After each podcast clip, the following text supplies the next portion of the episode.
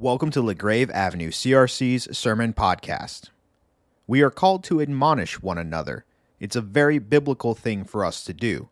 However, we must have built up a robust Christian community full of love and acceptance, among many other things, before we can admonish one another. Otherwise, we end up tearing each other apart. You're listening to Admonish One Another by Reverend Peter Jonker. Two scripture readings this morning. Uh, first one will be from Colossians, the second one will be from Romans. Colossians 3, 12 through 17, and then Romans 15, verses 14 through 16. And just to remind you, we're continuing our series on the one another's of the New Testament uh, as a way to work on community and to grow in our love for each other and to follow the Spirit's leading in the practice of community.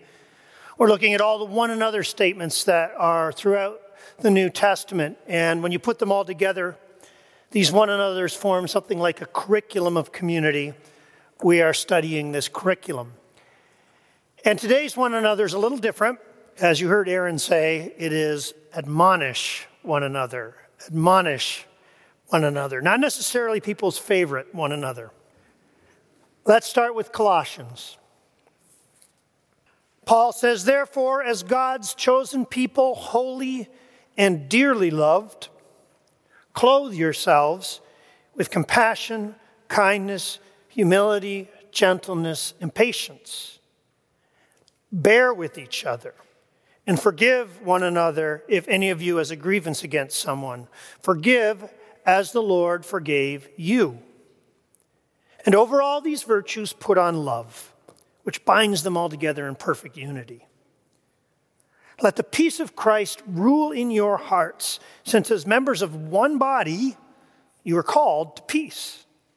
And be thankful. Let the message of Christ dwell among you richly as you teach and admonish one another with all wisdom through psalms, hymns, and songs from the Spirit, singing to God with gratitude in your hearts. And whatever you do, whether in word or deed, do it all in the name of the Lord Jesus, giving thanks to God the Father through him.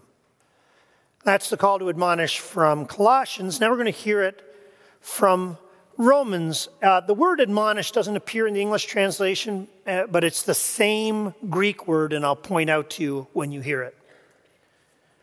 I myself am convinced, my brothers and sisters, that you yourselves are full of goodness, filled with knowledge, and competent to instruct. In the original Greek, that's the word admonish. And in other translations, it's also the word admonish, competent to admonish one another. Yet I have written you quite boldly on some points to remind you of them again because of the grace God gave me. To be a minister of Christ Jesus to the Gentiles, he gave me the priestly duty of proclaiming the gospel of God so that the Gentiles might become an offering acceptable to God, sanctified by the Holy Spirit. This is the word of the Lord. So admonish one another, admonish that is not a word that we uh, use in regular conversation, regular English conversation between normal uh, people. We don't, we don't use that word admonish. That is very much a church word, a Bible word. Mothers do not say to their children, Son, I admonish you to do your homework. That's just not how we talk. But it is a, a Bible word, and it is something that's in Scripture and, and something that's put upon us. It's three times it's translated, the word for, for admonish is translated as admonish in our Bible. If you go to other modern translations like the English Standard Version, it appears six times. So it's very much something that is still being put upon us as we read Scripture today. And even though we don't use the word in common conversation, we kind of know what it means.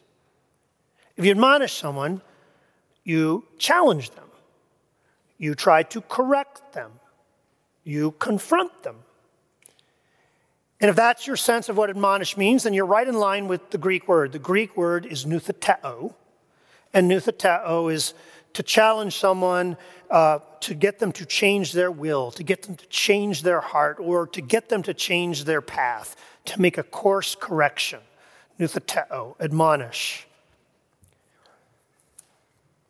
As we consider this one another, I, I wonder if your reaction to hearing that this morning's sermon would be about admonishment was the same as my reaction at the beginning of this week when I realized I had to preach on it.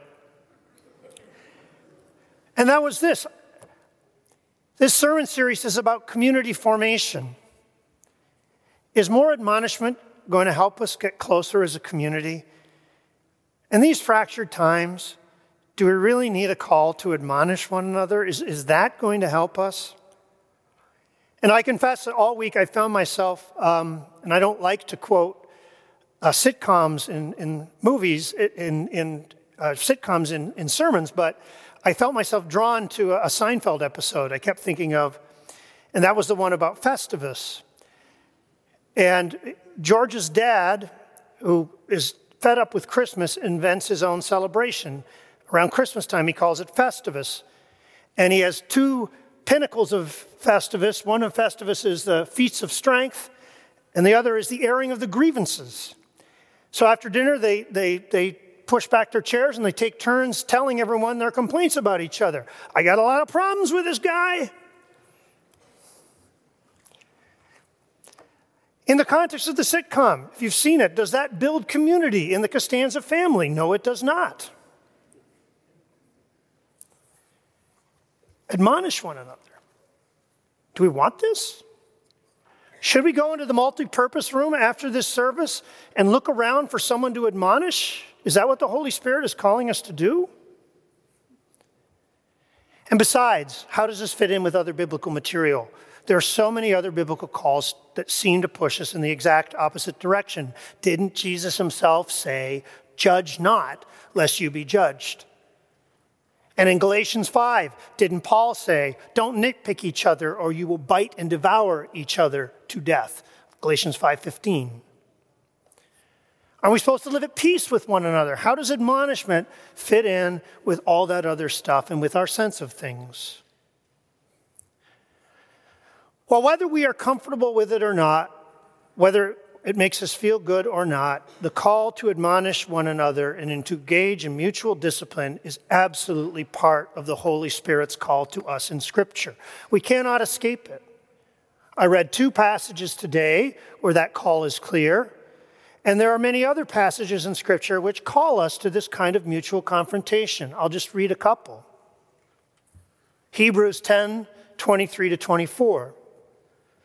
Let us hold unswervingly to the hope that set before us, and let us consider how we may spur one another on to good deeds. Spur each other on to good deeds. Sounds like admonish, right? Jesus, if your brother sins against you, if your sister sins against you, go and show them their fault. Admonish them. Galatians 6, verse 1. Brothers and sisters, if someone is caught in a sin, you who live by the Spirit should restore that person gently. So there's gentleness in it, but admonishment too. We cannot escape this call, and we're not comfortable with it, but, a lot of the reason we're not comfortable with it is because it does not fit the spirit of our times. Modern Western society does not like, we, we don't like people to tell us what to do. We like to be Lord of our own, Lord of our own manor and captain of our own ship. But we know that when you follow Jesus, you are not Lord of your own manor. Jesus is your Lord. And you are his disciple. And Jesus goes that way, and you discipline yourself to follow him. You stay on his paths. And Jesus' path goes this way, and there are other paths that lead in a different way. And we try to avoid those paths and go on the correct path, the Jesus path. And we we help each other to find that path. And sometimes we do that by encouraging one another, like we talked about last week. But sometimes we do that by saying, No, you're on the wrong path. That's going to hurt you. That way lies death. This is the way of life. You admonish your brother, your sister to get on the path. We cannot escape this call. But if we are going to do it well and do it in a way that uh, doesn't make us like the Costanza family, we are going to have to think of a couple of things. So I'd like to say two things, two things that we need to keep in mind if we are going to follow this one another. First, we've got to put this call to admonish one another in its proper context in Scripture. The call to admonish does not come out of thin air, it comes in a context. What is the biblical context of this call? Colossians, Paul calls us to admonish one another, but before he does that, he surrounds us with a whole cluster of virtues. And all these virtues that he puts us on, that he surrounds us with, are virtues of tolerance and getting along so that we don't tear each other to pieces. Clothe yourselves with compassion, kindness, gentleness, patience. All of those are virtues that help us not to jump on each other over every difference and tear each other apart, right? Bear with one another, and if anyone has a grievance, don't air the grievance. Forgive each other, just as in Christ God forgave you. And over all these virtues, put on love, which binds them together in perfect unity. Let the peace of Christ rule in your hearts, since as members of one body, one body, one community, you are called to peace. All of those virtues of getting along are put in place, are foundational before we get the call to admonish one another and confront one another. That's Colossians. What about Romans? Romans 15 14, God, uh, Paul tells the church that we are competent to admonish one another, that we're able to do this, that we should do this. What comes before that? If you know the book of Romans, three whole chapters which are about getting along together and not killing each other and tearing each other apart. Romans 12, right into 15, are all about practicing those same virtues we just heard about from Colossians. And I'll just read a few of the verses from that section to give you a sense, again, of what comes before. Romans 12, verse 5 We are all members of one body and we belong to each other. You can't get a stronger statement of community than that, right? You belong to each other. Romans 14, 10. Don't be too judgmental of your brother and sister, and don't treat them with contempt. Romans 14, 19. Let us make every effort, every effort, to do what leads to peace and mutual edification. Romans 15, 7, one of the passages I preached on earlier in this series, accept one another just as Christ accepted you. So before there is one word about admonition, in Romans, you have all these words about not nitpicking and tearing each other apart, and it's only when that's in place that the call to admonition gets in place. And of course, we know that contextually, what comes before those three chapters is the 11 chapters, which talks about how we've accepted by God through Jesus Christ. Despite our sins, Christ died for us and brought us into communion with Him. So, all that admonition is contextualized by love. In fact, we can make it into a picture, we can describe it as a building. Admonition is built on a foundation, and there are two levels to the foundation. The first level is knowing the love and the grace of Jesus Christ in your life and your acceptance in Him. When we admonish one another, we don't do it as heroes of righteousness who come down from Olympus. We do it as broken people who've been lifted out of the dust and given a grace that we didn't deserve. Therefore, but the grace, by the grace of God go I. That consciousness. That's the first level of the building.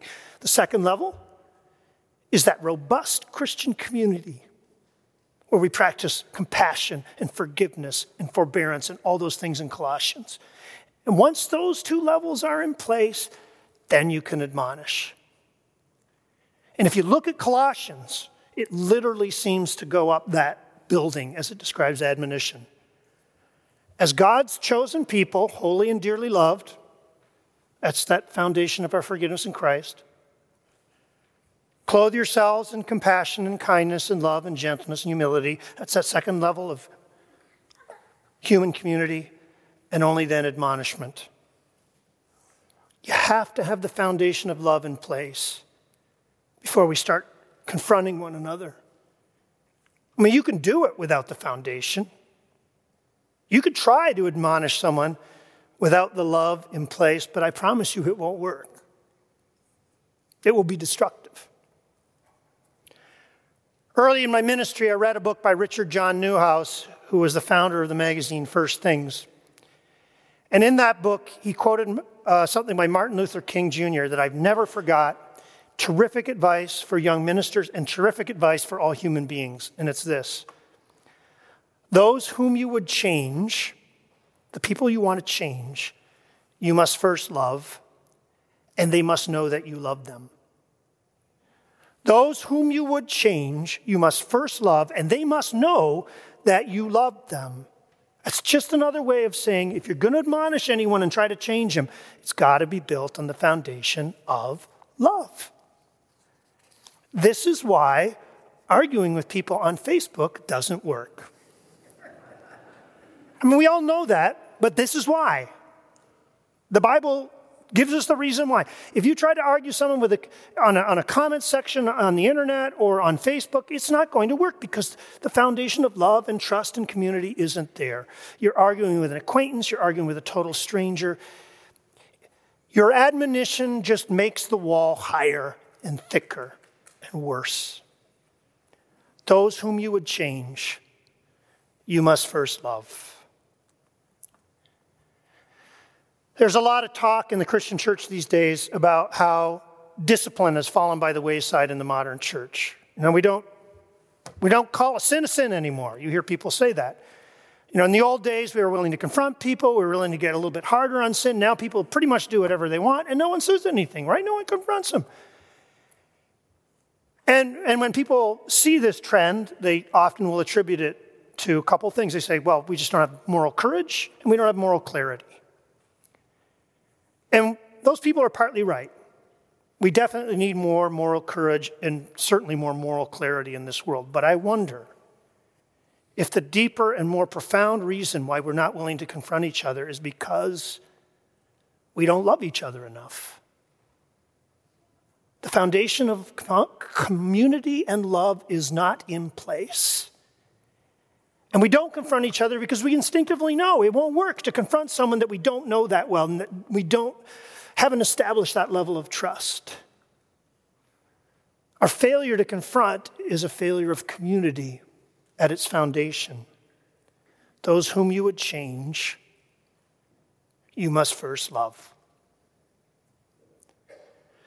That's the first thing we need to understand about admonition. Here's the second thing when we admonish each other, we need to reverse the proverb that we use for giving. The proverb we use for giving is it's better to give than receive. When we're admonishing with admonishment, it is better to receive than to give. When you hear Paul say, admonish one another, maybe there's something in us that goes, oh, good. I, just, I know some people I would like to admonish, and now Paul's giving me permission. I can hardly wait to tell them what I think. Uh, wisdom would put that in the other direction. Perhaps our reaction should be Who do I know who knows me well enough, who loves me enough, and whom I trust enough that I can go to that person and ask them for the truth about myself? Ask them to admonish me. It's better to receive. In my library, I have a book published by InterVarsity Press called The Spiritual Disciplines Handbook. And it's a book that basically goes through all the Christian disciplines have been practiced through history. And so, prayer and meditation and fasting and all those things. And one of the disciplines is something called mutual accountability. And that's a discipline where two Christian people find each other and agree on occasion to get together and tell each other the truth. You wouldn't want to do this every week, that's too much, but maybe a couple times a year, someone you love dearly, to sit down with them and say to the other person, Am I doing okay? Do I have moral blind spots? Am I straying in any way that you can see? Please tell me, dear friend. All of that is built on a foundation of love and trust, but essentially it's a form, a practice of mutual admonition. And it reminds me of Proverbs 27, verse 6. An enemy multiplies kisses, but faithful are the wounds of a friend. It's a practice of faithful friendship and spirit led mutual admonition. And it's been practiced in the Christian church effectively in history. It's not just something in theory. In the Methodist movement, in the early days of the Methodist movement, one of the things that really made the Methodist church grow were their covenant groups. They practiced small groups together. And intentionally, part of the Methodist small groups was mutual admonition. In fact, I was reading a book by John Ortberg this week uh, where he talked about some questions that John Wesley would ask for anyone coming into the Methodist Church and about to join these small groups. And they're admonition questions. Listen to these questions. Imagine being asked these questions before you joined a small group. Does any sin, inward or outward, have dominion over you? Do you desire to be told of your faults? Do you desire to be told of all your faults and that plain and clear? Are you really, really serious about us telling the truth about you? Do you desire that in so doing we should come as close as possible, that we should cut you to the quick and search your heart to the bottom? Now, without mutual trust, uh, those questions are a horror.